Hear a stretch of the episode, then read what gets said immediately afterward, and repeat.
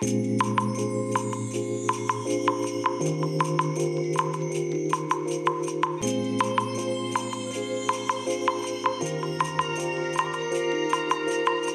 い。皆さんこんにちはこんばんは。お疲れ様でございます。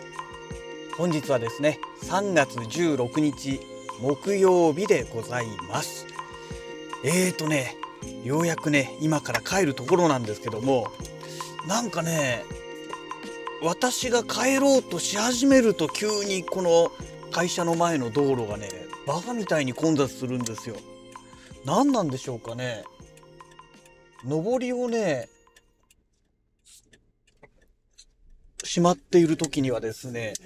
全然車通ってなかったんですよ。今すごく親切な人がいて譲ってくれたので出てこれましたけども。なんだろうな本当5分10分経ってないですね。5分5分6分ぐらいの差で急にね車が混雑し始めるってほんと勘弁してほしいですよね。あしかも急に空いてきたな。ほんと急に 今空いてきましたね。ほんとたまたま偶然なんでしょうね。でもこの手のパターンってすごく多くてですね。なぜかこの会社の横に車を止めていっていざ帰ろうと思うとなんかね急激にね車がその時だけものすごい増えて全然車出せないみたいなね道路に出られないみたいなパターンがいやめちゃくちゃ多いですね。なんかほんと疫病神が見ていてねおあいつ帰るぞよし今混雑させちゃえみたいな感じでねあのポチッとなみたいな感じでボタンを押して急激に車がブワーって一気に出てくるみたいなね。なんかそういう風にやられてるんじゃないのかなって思うぐらいねなんかタイミング悪いんですよね。うん、まあそんなお話はほどほどにしておきまして。えーとね今日ついに、えー、出ましたね。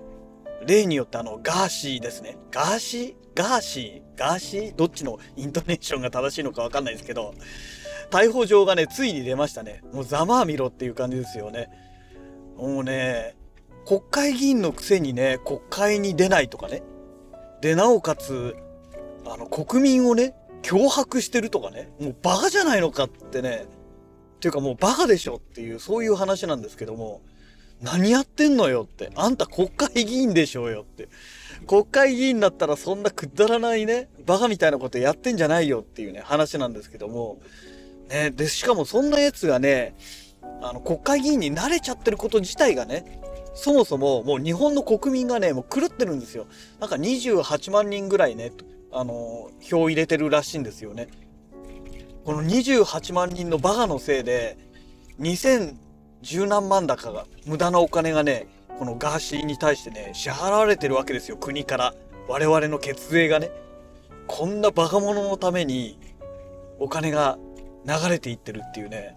ほんとその28万人の投票した奴ら全員でね、補填しろよっていう話ですよね、本当に。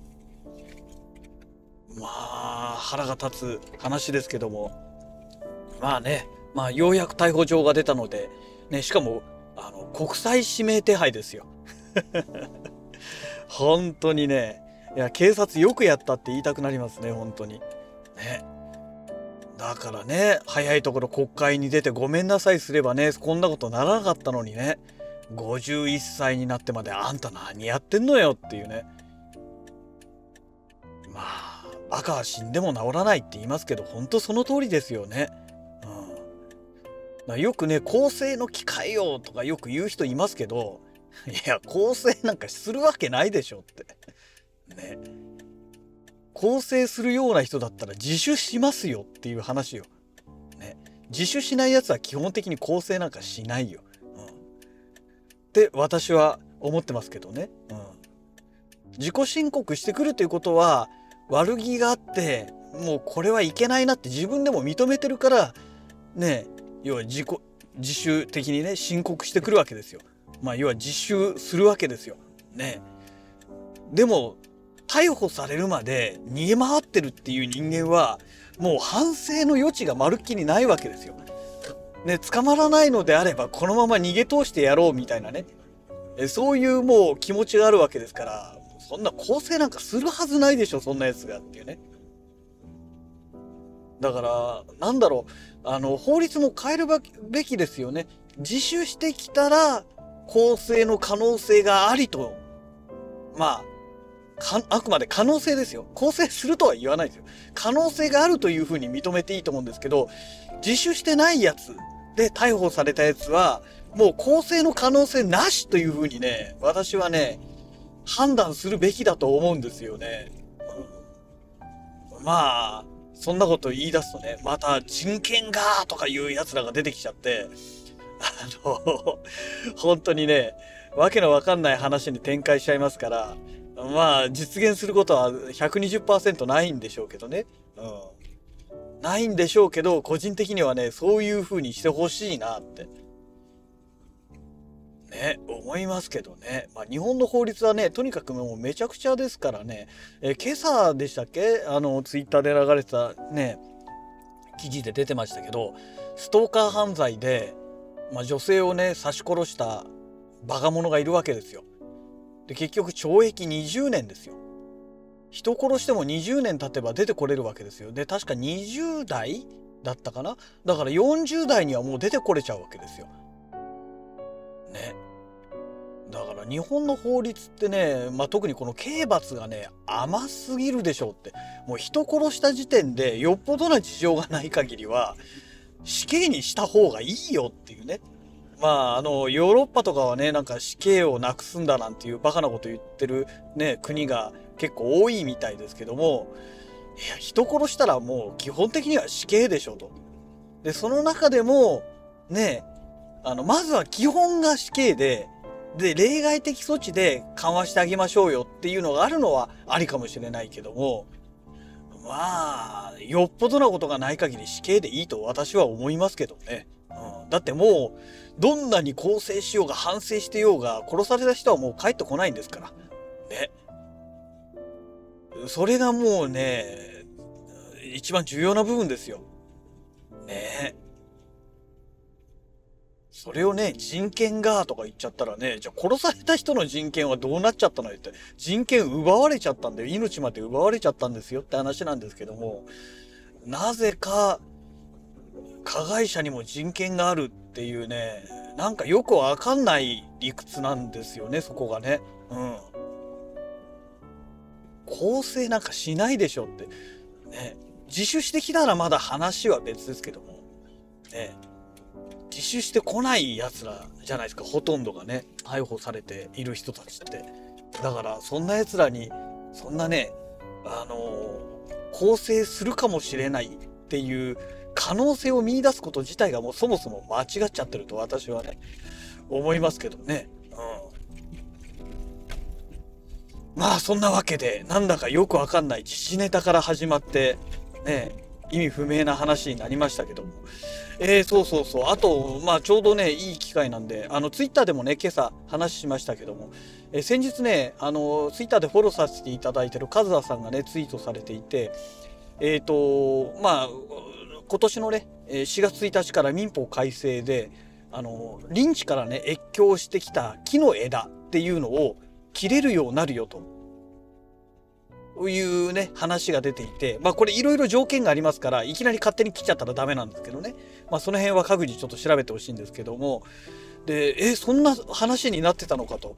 え、何また民法改正したの？っていう感じでいたんですけども、どうもね、令和3年の時の民法改正の中の一つに含まれていたらしいんですよ。それがね、今頃になって、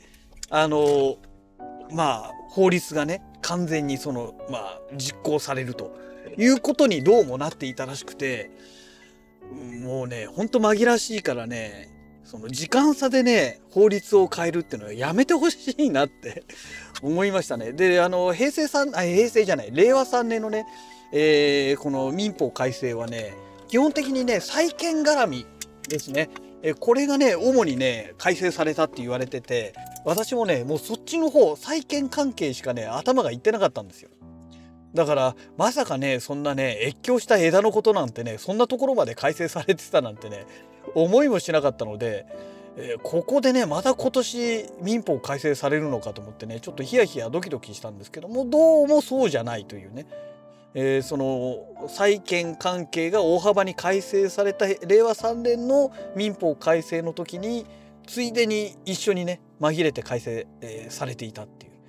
まあでもねこれね調べると分かるんですけども改悪なんですよ改正って言ってももう確実に改悪なんですね。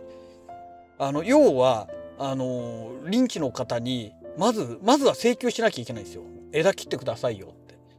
で相当な期間を定めてで、えー、相当な期間っていうのはね、まあ、一般的に1ヶ月30日って言われてんですよね。でそれでもやってくれないってなった時にはあのまあなんだろうもう許可も取れないっていう話になるわけですからね許可取れないっていうか相手がやってくれないわけですから、まあ、その場合にはその越境を受けている側の人が枝を切れるということなんですね。でえー、切った時の費用は請求できるらしいんですけどもそれ自分でやった時にねじゃあいくらかかったからっていうね金額の根拠を示すことができないじゃないですか。だから基本的にはお金取れないんじゃないのかなって思うんですよね。で切り落とした枝は誰が処分するのって言ったら切った人が処分しなきゃいけないんですよ。ってなってくるとこんなね民法の改正をされてしまうと当然臨地に枝を伸ばしてる人たちはじゃあお宅で切っていいよって話になってねあの枝の処分費まで、えー、負担しなくて済むという話になってきちゃうんでねだから結果としては自分で切るよりかはね仮に切ったお金を請求されたとしてもですよ。ね、その請求した金額っていうのが法的根拠がなければ請求できないわけですからねえ隣の人が自分で切りましたってなったら請求できませんから手間賃から処分費用まで全部臨地の人に負担させることができちゃうっていうね、まあ、そういうね最悪の改正の仕方をしてきたわけですよ。ね。ダメでしょこんな民法の改正の仕方しちゃっていうね。まあ多分改正の内容っていうのがねあのー、どこだ法律を、えー、司るところどこでしたっけ？あれ？出てこなくなっちゃったな、えー、文部省じゃなくて えっ、ー、と法務省法務省がねの役人が多分あのー、下書きっていうのを全部作ってると思うんですよ。でそれを国会で議論して修正されなければそのままね法案が通っちゃうって話だと思うんですね。ねえ。本当に役人っていうのは役に立たないですよね。もうね、役人はね、ダメな役人はね、どんどんね、懲戒免職するべきなんじゃないのかなって私は思いますけども、ね。あの、ただ解雇じゃないですよ。懲戒免職ですよ。退職金も出ないってやつですね。うん、もうそうするべきですよ、本当に。まあ、とんでもないね、解約をしてくれたな、という。だからこれからね、家持ってる人、あの越境してる枝をね、切ってほしいってなった時、4月1日以降ですね、今年の。まあいろいろねめんどくさいことになると思いますよ本当ねまあ頑張ってくださいということで、えー、もういい加減ねあの自宅の駐車場ついてますので本日のラジログはこの辺りで終了したいと思います。それではまた。